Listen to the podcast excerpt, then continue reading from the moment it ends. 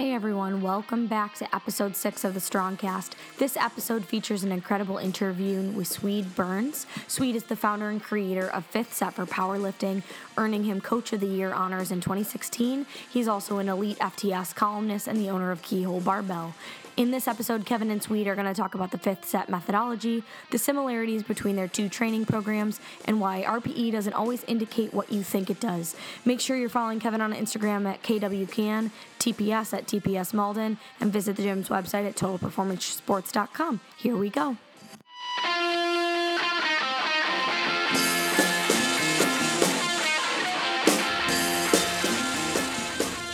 Hey, what's up? This is Kevin Cann from Boston Strongcast. This is episode number six, and today we got Swede Burns, who is the 2016 Powerlifting Watch Powerlifting Coach of the Year.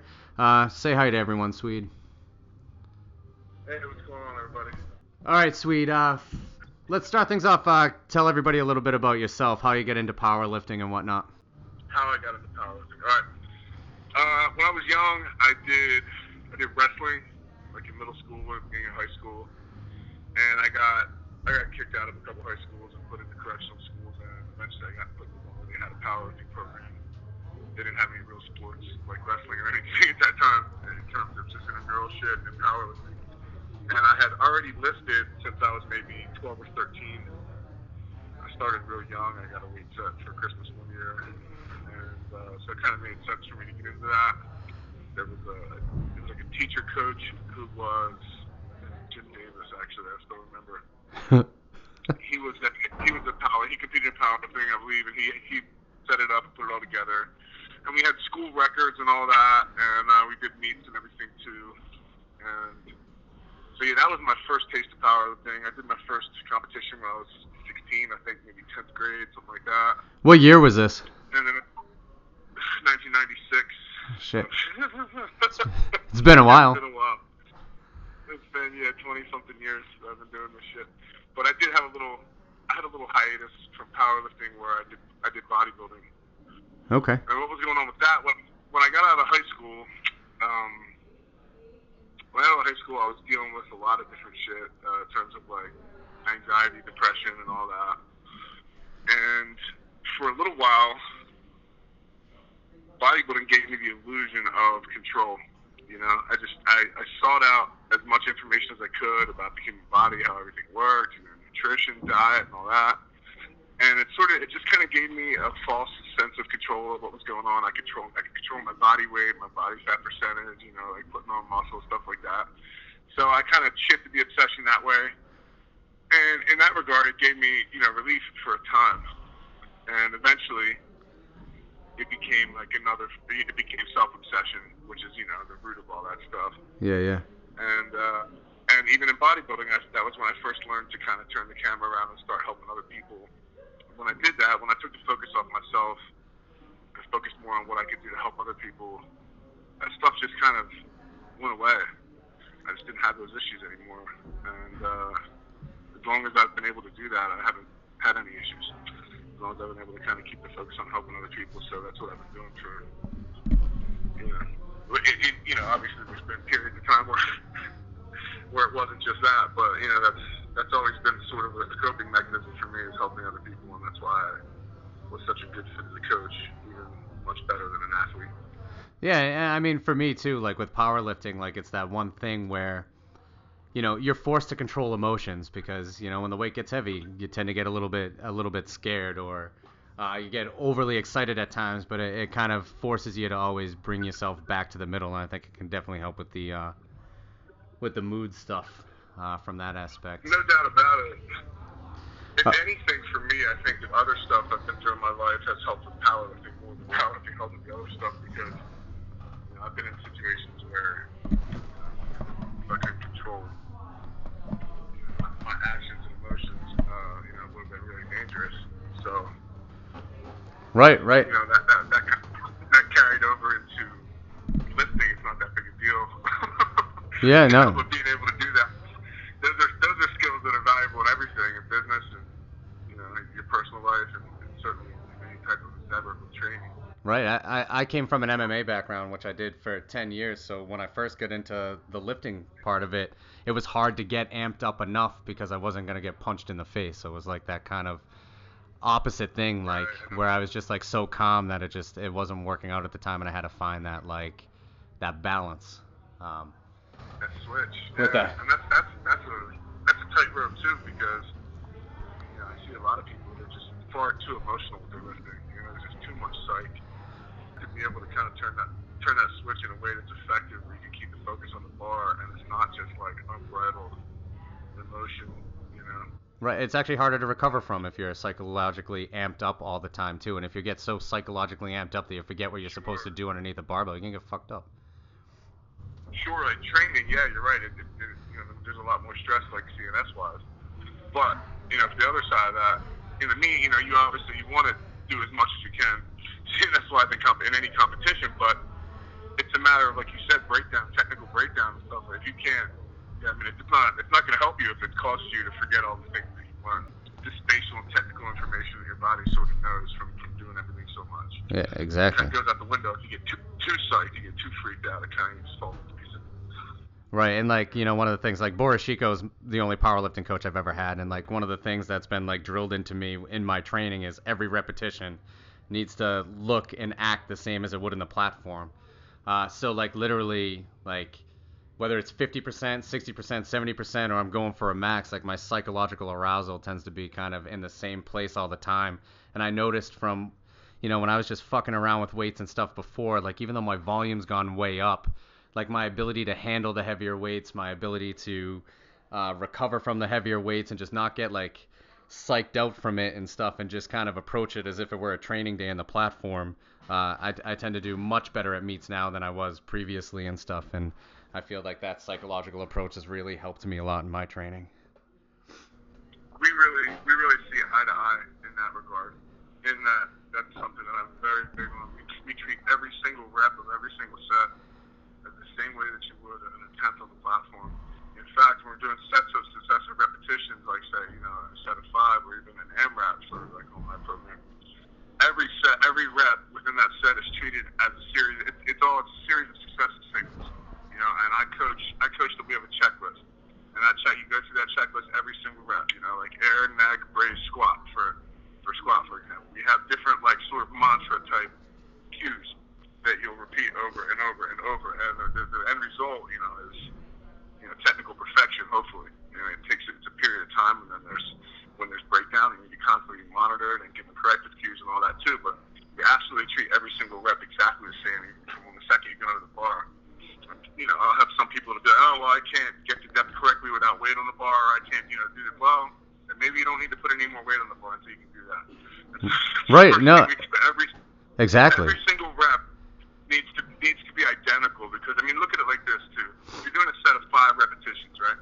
Yep. Typically, what I see when I see somebody do a set of five is, is something like this. The first two reps are pretty good. The third rep, not so good, and fourth and fifth, good as shit.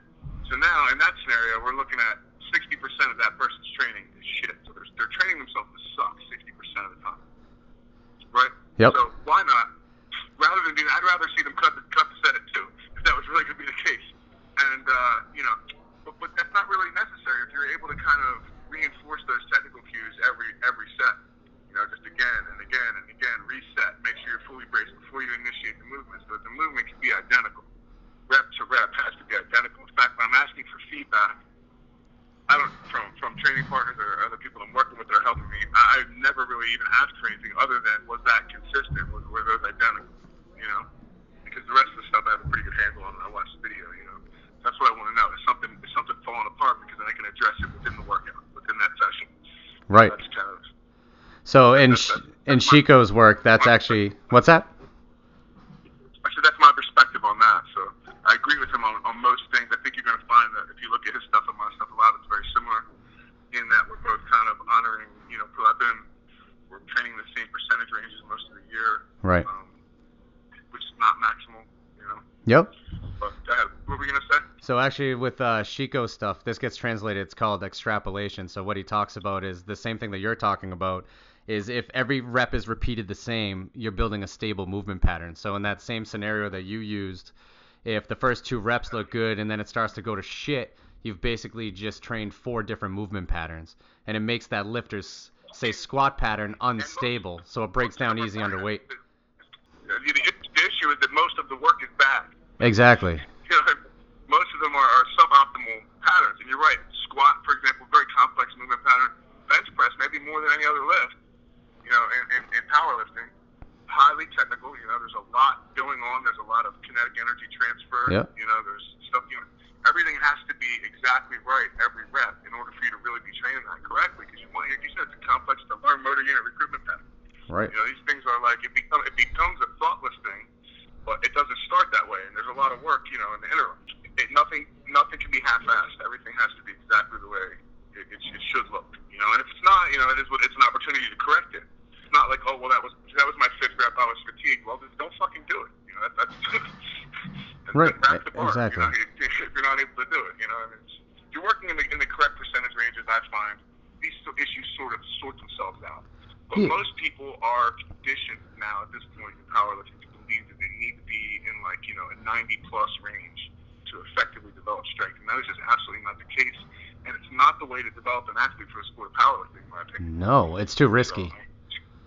Right, and but, but what are most, what are most people doing that you see in, in the average gym? If you walk around, anybody that's training for powerlifting, it's you know it's maximal attempts with bands, chains, you know, accommodating resistance devices they really have no business using. You know, Right. And like what I- what I see a lot here too is we have a lot of you know high intense, high volume programs where they're just doing the competition lifts all the time, but they might be doing you know two or three sets over 90% of three to four repetitions, which is too many. They all look like shit. They're, the squats are fucking high, and then they're going on Instagram and calling it an RPE six and a half. Like the right? there are ways that you can use that lighter weight. So a lot of times with us in our training, anytime we hit 90%, that's when we might pull out a board on the bench or a slingshot or blocks on the deadlift. And if we want to make something harder, we'll pause on the squats. We'll control tempo. So you can use lighter weight, keep technique the same, and still get that tr- same training effect you would at greater than 90% without it just turning to shit. Realistically, you can get the same greater training effect with lower percentages. Yeah, exactly. It's more of an opportunity to grease the groove, for lack of a better term.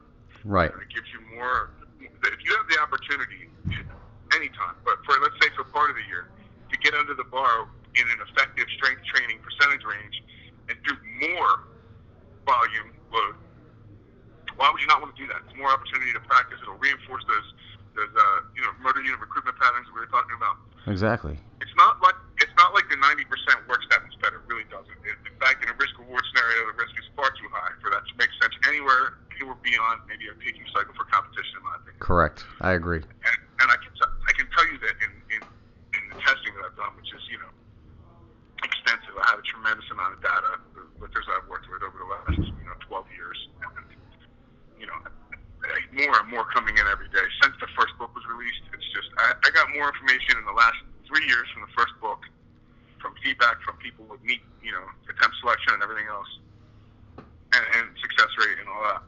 I got more in in the last maybe even two two and a half years, something like that, than I did in the ten years prior, just because of the volume the volume of people that are using the program. So I mean, we've been able to kind of fine tune and make some minor adjustments, but what it comes down to is exactly what you would expect. You know, the results are exactly what you would expect, and you don't, or exactly what I would expect, I should say. you don't need to train in that high percentage range all the time. You just don't. I mean, you can develop the strength without ever even going there, and then when you go there, an excellent opportunity to move more into specific preparedness, bring down fatigue, and actually prepare for competition. Exactly. So you can address all of those needs, the, the specific needs of competition, all at once in a very short period of time and very effectively. You know, I mean, it's been it's been proven again and again and again. Right. And and like really. No, me either. And with exertion load, right? So if I take a double at 85%, that second rep's going to be harder than a single at 90% anyways.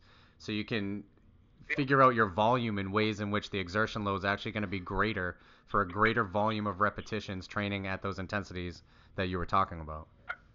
In terms of intensities and relative intensities, and you know, the percentage ranges shifting, you know, the value itself shifting within the course of a, of a, of a mesocycle. In my opinion, that is absurdity. I don't like when someone says RPE. I'm like RPE. I don't give a fuck what the RPE is because if you're, if realistically, let me just let me just say this: if your capacity, your ability, you know, to perform is that dramatically impacted by fatigue throughout the course of a cycle, fatigue is too high and you're in a dangerous place. So the program itself, there's an issue with that. Right. Okay, you're just you're you're, you're flirting with too much uh, training load. Now I, I have very concentrated blocks of training load. You know where we're applying concentrated blocks of, of, of loading of volume. Where fatigue is going to get pretty high, but it never gets to a really dangerous point because if it Right, right, right. which is a, a fairly accurate way to determine if you're carrying too much fatigue. Right? Because you've already done some stuff ahead of time. The other aspect of that, that that's pretty beneficial is the first four sets on the, the fifth set protocol being where it is and the percentage ranges for the different protocols on there. Okay. It's a really good, it, it provides a really good neural adaptation effect in that the fifth, by the fourth and fifth set, performance is better than it was in the first even. Okay, because it kind of, like I said, greases the. There's, an activation, there's a neural activation effect to that, where it just kind of, you get better and better at it as you go, and it prevents breakdown in the set. So it allows you to go further than you ever would have gone by doing more work beforehand, which seems counterintuitive, but if you understand the mechanisms at play, it makes sense. It does make sense. And I mean, it's, I mean, it, if you watch it happen in a workout, you'll see. If you go and go in like the group on Facebook, there's 500 people in there talking about, you know, how it works for them. They all, we all pretty much come up with the same thing. So I mean, it's, it, it you know, it's a phenomenon. It's, it's you know, we, we, there have reasons to explain why we think this is happening, and it makes sense. It's logical, but I mean, there's no way to really, you know, nobody can say this is exactly what's going on. But the bottom line is, it, it does work that way. It does happen Right. the, the, you'll see, and as you, what, what's really interesting is, as we accumulate fatigue in later mesocycles throughout the course of the macro cycle, like for example, I have a chart in the second book that, that, that kind of gives you, it's got a graphic, it's a really, it's like a really good graphic that describes how fatigue is accumulated throughout the course of the mesocycles where, you know, it starts off very low and it gets to a, a moderately high level by the fifth microcycle, and then we do a, sixth microcycle to deload. So we'll drop a little bit, but never get anywhere near where it was to start. Okay. You know, and then by the second, the end of the second mesocycle, you know, five more micros, it, it's it's much higher than it ever was before, and then after that after that deload, it's still higher than it ever was. You know, throughout the first uh, mesocycle. So you can see that there's a there's a cumulative effect as that goes on. So into the third and so forth. By the end of the third, fatigue is really high. So, I mean, it becomes difficult to get through the sessions because it's so much volume. However, there is a sort of corrective effect to those first four sets that percentage range because they're all cut very short. They're nowhere near what you could do. Right. You know. But So they're all I like, there's reps in reserve there, right? very much so. They're 75% for sets of three. Okay. Okay, for example, All right. Perfect. With the, with the emphasis being on bar speed and technical perfection. So, yeah. So, and, and I find that this brings about a sort of corrective effect, so that whereas you would not really be able to perform that well, pushing further for more repetitions, you're able to do so. In the beginning, the, the mo- most feedback that I get is in the beginning of those sessions in the third meso, people are like, I don't feel like in the beginning I didn't feel like I was going to make it through. I didn't think I was even going to get to the fifth. And then I get to the fifth, and it's flying, and it's way better. It's way better than any other sets, and I'm able to perform a lot better. So it does. It kind of there is there's a safety effect to it because you're still one of one of the neural effects of fatigue is that technical breakdown is a lot more likely Right. carrying fatigue. This seems to correct for that. Okay. So that's that's the most interesting. That's the most interesting aspect of the whole, you know, the whole proposition is that by doing this, it seems to correct and take away some of the danger of carrying the higher levels of fatigue. So so that's that's cool in and of itself. But the, the volume loading in that way, the step loading of it, allows you to stay in a fatigue state, allows you to stay overreached for an extended period of time, far longer than you would ever normally want to do. And we played with this and experimented a lot to get to this point to, to what was going to work playing the numbers for most people. And this is what seems to work for most for most people. And there's there's a, there's a leeway because I find that what you have to do and what you're able to do, are, there's a valley between those two. Right. You know what I mean? Yep. So One if hundred we try to stay, if we try to stay towards the side of what you have to do, you can do that a lot longer, and the result is it's, it's a lot more profitable of a of an endeavor that way. I mean, it A sounds. lot less likely, a lot less likely of people getting injured, you know, um, and you get the same you get the same return, Right. you know. It's, it's you know it's a, it's a big investment though. to tell somebody, you know, Americans are very short-sighted. I couldn't just our- it's just part of agree our more. culture. We, we want we want instant gratification. We want right now. I want to train for three weeks and I want a PR. Right, and like a So, 30 mean, pound PR. Give them the potential for that in the rep PRs on the AMRAPs, but I, I but then I make it once you already got the hook in, I make it clear that like I don't really care if you ever rep PR. It's really more it's really more of a protective indicator for fatigue for me. But it, it gives you something to shoot. For. I absolutely absolutely want them to shoot for it. And it kind of fills that like psychological need to kind of go balls out too. I, I can see that. Also, well, that that, and then also it accommodates the needs of people with higher recoverability and adaptability, people that are going to be far right of the Oh, bell yeah. curve for for sports performance, because you know we are not all created equal Nope. by any means. You know, I mean, how many people make it to the NFL from high school football? Right, exactly. Right, And- right. And there's differences between those two. There's a difference between you know an eagle and a sparrow. It is what it is. I mean, it's not trying to hurt anybody's feelings, Right. but the thing is, you don't need to, to train the eagle ten times harder than the sparrow. Right. What I've found is if we that, if we find a happy medium, and you get people that are responders, that are the far right of the bell curve, the elite, the one percent, you know, the point zero one percent, and you train them the same way you would that sixty percent margin in the middle of the bell curve, they do a lot better than they ever would any other way. Because the, the people that are the most gifted and the most talented have a propensity to do the stupidest shit you can imagine in training Oh yeah, I know a Because they few of those. And they convince themselves that the reason that they're so special and so much stronger is because they made up some stupid fucking workout. You know, that, and, and it takes a while before they try and sell it to other people, and then you see what happens. Everyone else just gets injured. No one does well with it but you. You know, like the, the Joe Dickhead training method. Like, oh, I just did a 2200 total. Check out my new training method, and everybody tries it. Like, you know, And nobody can do it. because you're not because you're not Joe Dickhead. you gotta Right. that guy. You know. Right, him. exactly. It's not what he's doing.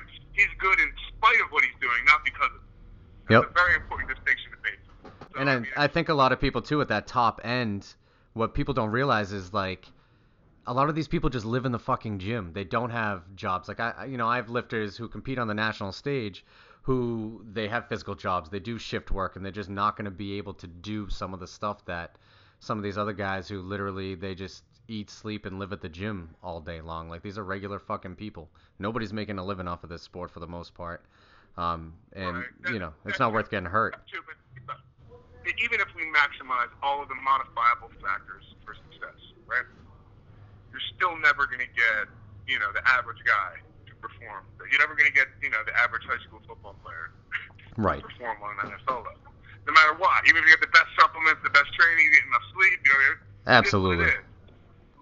It's lions and lambs. You know what I mean? Yep. So you have to kind of, for us as you know as coaches, our job is to kind of find something that's going to work for the middle, and that can be modified to go both directions easily.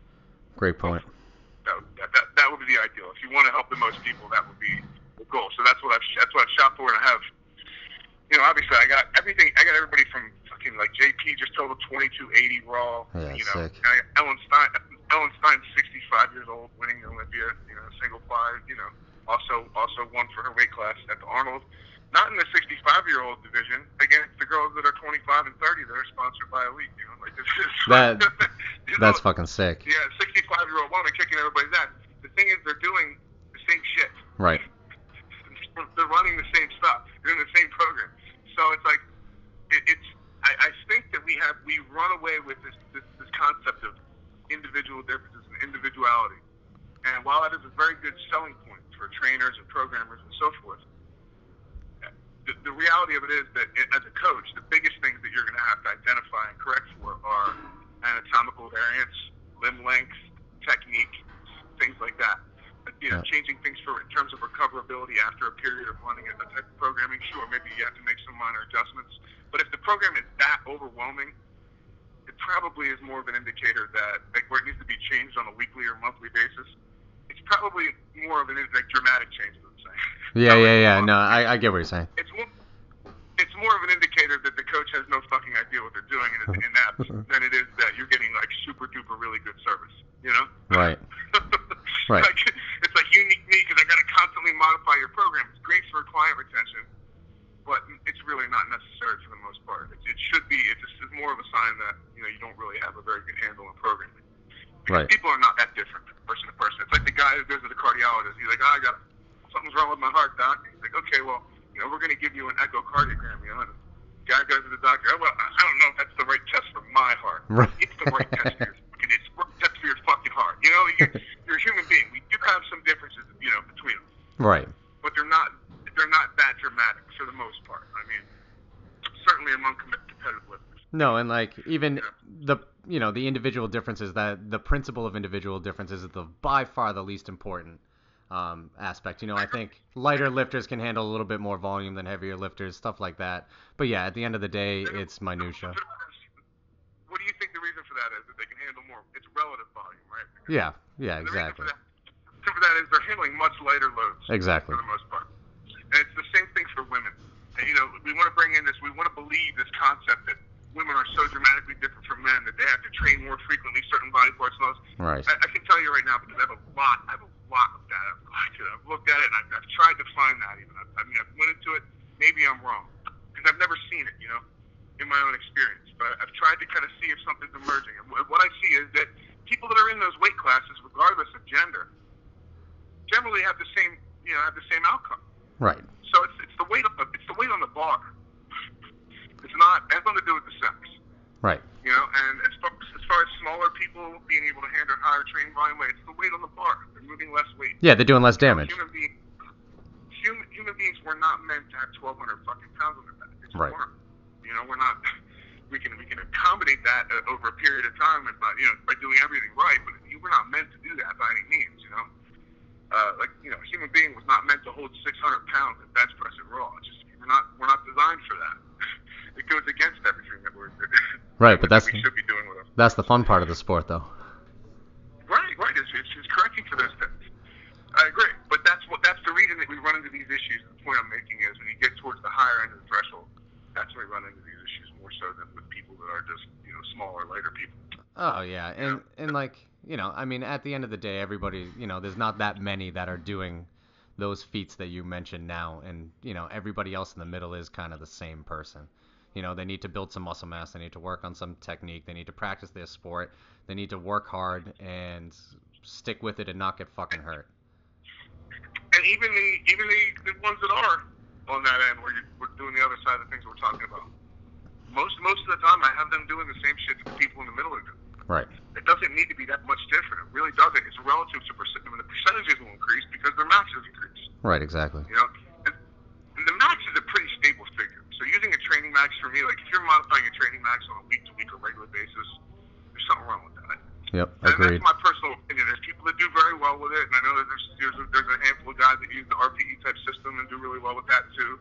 As far as like your rate of perceived exertion and how hard that felt, like I don't fucking care how you feel.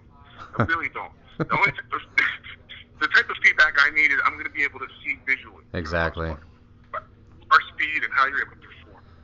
Yep. Telling me it was easy, hard, it's more of a it's, more, it's giving me more of a look into how hard of a person you are Right. than how much fatigue you actually carry. It's you too subjective. I got people that I got people that'll do shit and they're under you know a tremendous amount of fatigue, and they're not gonna bitch. You know what I mean? They're just that's not how they're wired. Right. Like so, well, you know, I did it. I don't know how it felt. Felt good. You know? Yeah. The type of shit- like a guy like JP or Greg, you know, they're never gonna say that. They're never gonna say Right. that. You know, it was, it was I'm, I'm, too, I'm too. You know, it's not gonna fucking happen. You know what I mean? Yeah, Like, I hear ya. What I've been doing is very much the same as what most people do. I mean, obviously there are minor differences, like even like a and guys like that that I've worked with, where you know, all-time world record holders and stuff. It's not that much different what they're doing. There, there are differences, but we're talking subtleties, talking minutia. Right. The, the, the meat and the, the meat and potatoes of it is the same. You know, it's you know, that, that's the biggest thing to get around. Is that I, there's another huge thing that I run into with programming that it's kind of it's more of an, an annoying thing than anything else, and that is the constant rotation of exercises. Like there's a trend of this Yep. where everything is being rotated is being rotated constantly. And I understand that it's like it's like a ham-handed sort of like I'm trying to fix, you know, and you know the, the law of combination type deal, you know, like uh, yeah. And, and I mean this is this is all stuff that Verkhoshansky addressed 30 years ago Right. you know. Um, the thing is, you know, the idea behind the, the law of combination, you know, where, you know, if you use an, a training means, any training means for an extended period of time, eventually that training means will lose its training potential. Okay? Yep. The training means being, for anybody that's listening and might not know, a training means is like, let's say you select an exercise, it would be that exercise plus whatever set or rep scheme you're using for that exercise, that would be considered a training means. Okay? And when I say training potential, I'm, I'm referring to the, effort, the limit of efficacy for that training means. So in other words, when it would really not work anymore or start to work less. So if you were to take, for example, close grip bench presses for three sets of 10, let's say, we'll use that as an example. Okay. That's technically a training use for an expanded systems exercise. Okay, we run that for a while. It would probably work really good for a while, maybe even months, maybe even six months. Then eventually it would start to not work as well. So you'd make some good progress, and then it would kind of start to decline. So the idea is we, we want to prevent that decline by changing it. That's one way to address the law of accommodation. However, the that, that hand-handed approach I was talking about involves people that are rotating exercises every week, Right. every third week. And the problem I see with that is the, the aspect that doesn't get addressed, which is the neural adaptation effect to, to training, where the training potential for a training means, any training means, will increase before it declines. Right. Always. You get better at doing the movement, and then you're able to effectively use it to bring about adaptation. Exactly. Okay? But if you're always changing it before you really get good at it, not really going to get you're never you're never getting all the juice out of out of out of the fruit. You know? Right. I could kinda, I, I couldn't agree more. I think Yeah, you're the never getting nearly, nearly what you could. and the other problem with that too is if you're constantly changing exercises, how do you know what fucking worked? Like you just you don't. Right. You're kind of just throwing darts at a dartboard. right, it's randomness. It's randomness. I have uh, I have a what's called an MSM. We, we, I call it my MSM sequence system. Okay, which is for I do rotate assistance work. I don't rotate the main work because I believe for the sport of powerlifting, you know, obviously specificity in any in training for any sport is very important. Correct. It becomes certainly more so important as you approach competition, less important in the off season. But for the sport of powerlifting, all we do is bench press, squat, and deadlift. So it's, it, it's imperative that we're very good at those movements. There's Yep. never really a time period that I don't think the, the lion's share of training load should not be dedicated to bench press, squat, and deadlift. Agreed. The way that they're performed on the, the way they're performed on the platform, not with bands or chains or anything else. And that is not to say that those devices don't have a valuable use because they do. But that's not it. The main work should always be, in my opinion, the competitive lifts. And when we get into the secondary stuff, that is what I refer to as MSMs, mechanically similar movements. Okay. These are movements which, which ideally will provide a special emphasis that that lifter needs. And they're very mechanically similar, like it sounds, to the to the to the lift. What would be an example of one? I'll give you a really good example.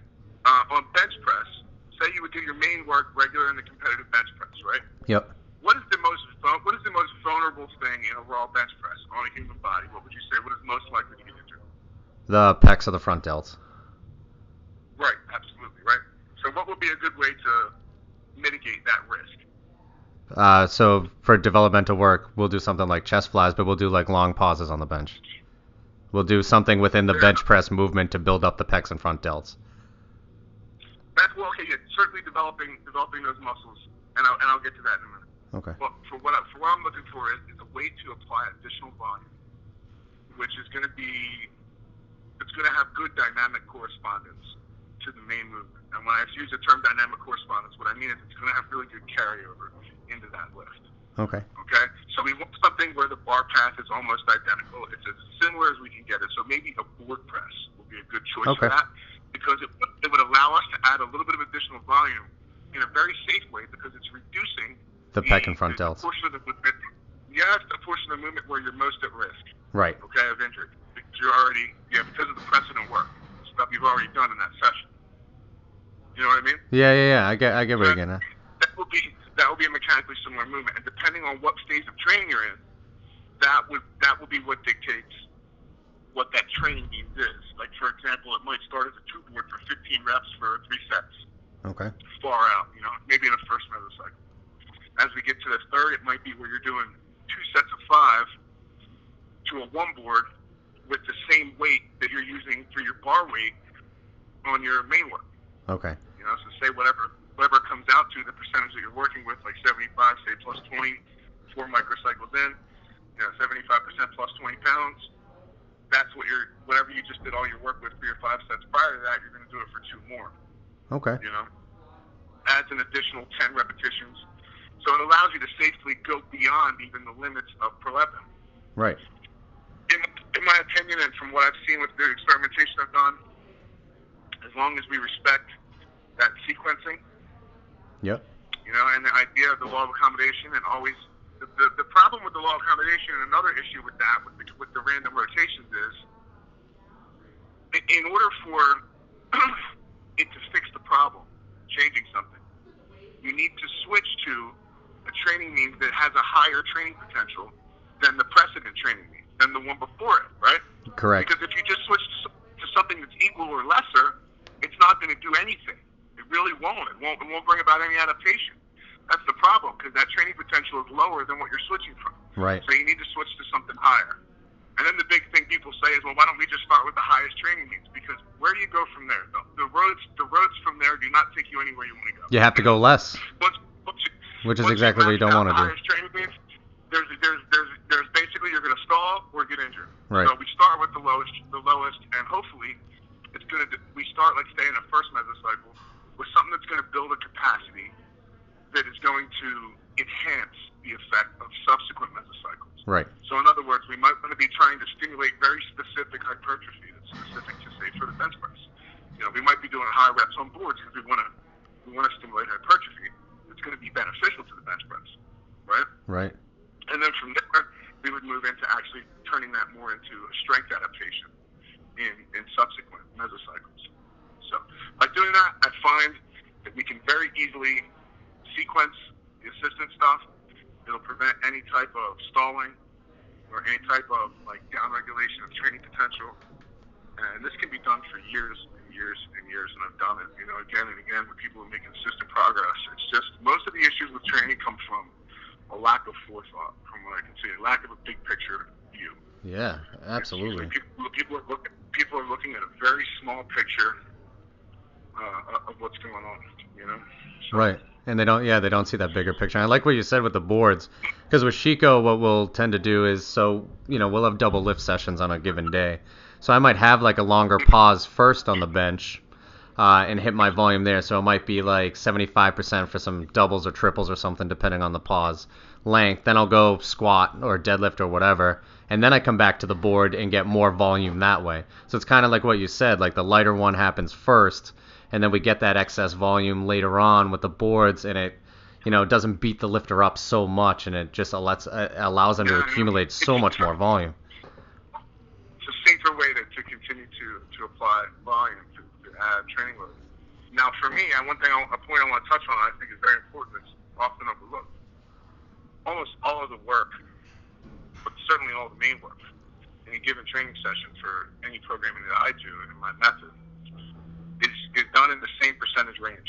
And when I say that, I mean in a very, very narrow margin of, of changes for the range of percentage that we're using.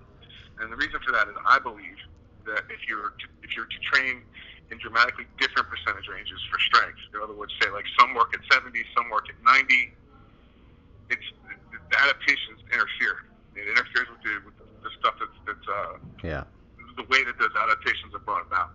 It's not as effective. I think it's much better picking a certain percentage range, training that for a period of time in a progressive manner, maybe increasing that over a period of microcycles or mesocycles even, and then Right. So, ideally you're working you're working towards you know the finished product being that you're going to be able to execute you know flawless lifts at beyond 100% of what the training max was for that cycle, and I'm able to do that every I'm able to do that every time. I'm able to always replicate those results. We consistently through our peaking cycles. I have a temp selection formula uh, that we use that's been tested and even modified and changed now very slightly, minor changes based on new data. yeah, yeah. Um, you know, saw some deviations emerging from the, the bench press third attempt, so we changed that, and I tested it for the last over, almost two years, and it, it solved the problem. So, you know, that's we got a lot of results, we got a lot of stuff to, to back this up, and it's again and again every weekend I get more and more feedback from people that are doing these. That's awesome, man. Excellent result. So Yeah, basically, the way that it's set up, you do like, um, so when you're saying you stay in certain uh, percentage uh, ranges, so basically like one block would be a hypertrophy block, and then it, you know, obviously like further away from um, competition, the higher accumulated volume, and then it just kind of dissipates down, and then you test before a, a meet and taper, or Well, the MSMs, yeah, that, would- that would be more geared toward hypertrophy, and then after Okay. the MSMs, we have other additional assistance work that would, yes, as you said, all be geared toward hypertrophy. Like for example, pull-ups would start in higher in a higher uh, rep range and eventually get down to where we're doing sets of five closer to a mean. You know, rows, all that stuff would start higher and eventually get lower. However, the main work, the main work is is, is typically you know going to remain generally the same. It does Okay. move up throughout the throughout the course of a mesocycle. But like for example, there's there's a few protocols. Like one, for example, would be the 75% fifth set protocol. That one would involve doing the four sets of three followed by an AMRAP. There's also uh, a 75% technique protocol, which okay, would be 75% just just for five sets of three, and then additional MSM work. However, these are progressive in that every microcycle, five pounds is added to the bar. Okay, Okay, so what you end up with, what you end up with at the end of a mesocycle is more than 75%, and quite frequently it's more than 80%, depending on how strong the lifter is. You know. yeah, Um, but but I found that we need, we don't need different increment changes. It's really just about making an incremental change more than anything else. And the reason that weaker people, because a big question I get is, well, how come weaker people have to still move up five pounds? Like that's that's much higher on my, that's a much higher percentage for me than somebody else. And the reason for that is, weaker people have different needs than Right. stronger people. Typically, weaker people and beginners and people that are just starting out or have a very low amount of weight on the bar are their, their max is artificially lowered, right, for lack of a better term. And the reason for that is they're failing for reasons that are more like reasons of stability, reasons of meagerness of body, lack of physicality. They're not developed enough, underdevelopment. yep, Okay, their joints aren't stable. So that's what. It's not that they're not strong, because you can put that person on a machine and they can always lift way more than they can. They just can't stabilize it. They don't have that there yet. they're trying to build that So stable movement is- pattern. So what they need is, is more work. Because for, for, for somebody like that who's working with an artificially lowered max, 80% for them is really not that much. Right, You know, so say they're working with 80% on bench press, they're, they're, they're able to get 15 reps. And you're like, how the fuck are you getting 15 reps with, with 80%? It's because that 80% is really, it's, it's a skewed figure right, but it's it's that's that's that's another piece of beauty of the program is that it, it kind of it's prescriptive. You know, it identifies and and, and it prescribes what you need. So I mean, for somebody who's weaker, you get what you need. What could be better than than 10 to 15 reps at 80 percent for hypertrophy? That's the need you have. it's true. I can't think of a I can't, I can't think of a better prescription for that, right? so it's sort of it's it's it's, it's auto-regulating in a sense that it is diagnostic and prescriptive, but it's more protective. That's the idea for as you develop. You know, I've seen in my you know in the last five years more people than I can count go from absolute beginner to top tier lifter. I mean, even examples of top 10 all-time lifters, and you know, one girl in particular had never touched a bar in her life, and put up a top 10 all-time total five years later. Never Yeah. did anything but fifth set. That's sick. You know what I mean? Yes. I mean, it's, it does work from beginning to end. Bottom line is that it, it is it is malleable enough. Well, I think too, you have, like you said, like you have such a good picture of the larger picture. You don't just view things in it's, you know, I know it's written in eight weeks at a time or, or four weeks at a time or whatever, but like, I think you see the the larger picture from year one to year two. Well, that's one part. You're in A mesocycle is about eight weeks, is what it comes out to. Right, But when you look at the macro cycle, that's six months. right, You know what I mean? It's, in six month clips, you, you hear this, these these uh, these catchphrases, these, these uh, sound bites that get thrown around all the time. And they sound good, so it becomes popular. It's like, well, everything works for a little bit. Yeah, I mean that's true. That's what we were talking about with uh, you know training potential being lost for Right. various training needs. However, you know, if you have a big enough picture, if you have a big enough view, a, a wide enough scope of your your view of things, the picture becomes a lot clearer about what actually needs to change. And there's really only a few factors that need to change.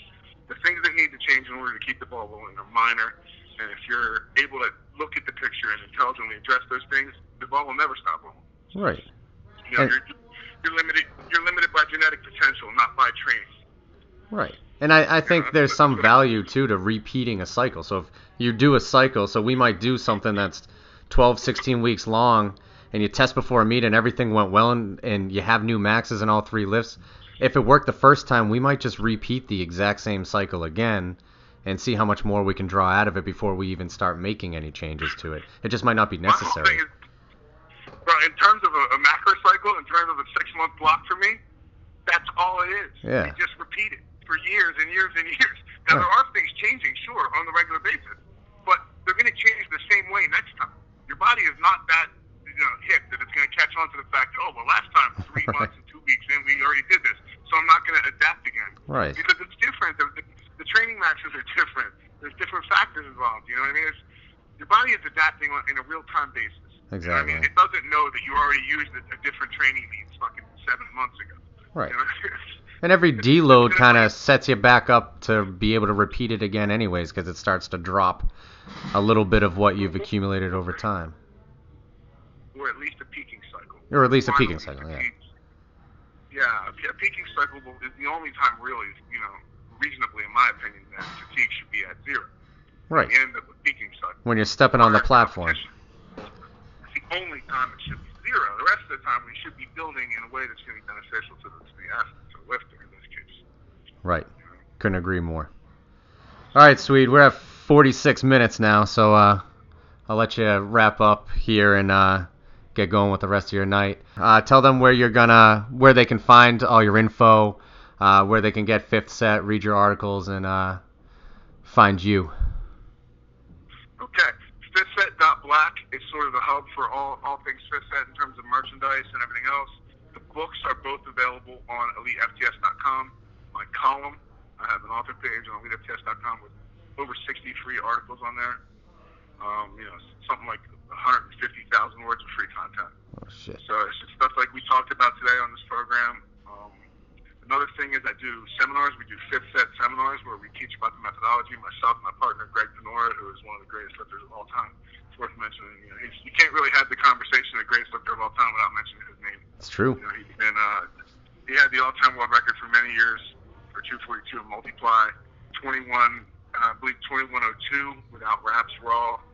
And he's in uh, what do you get? 23, 2335 single single ply.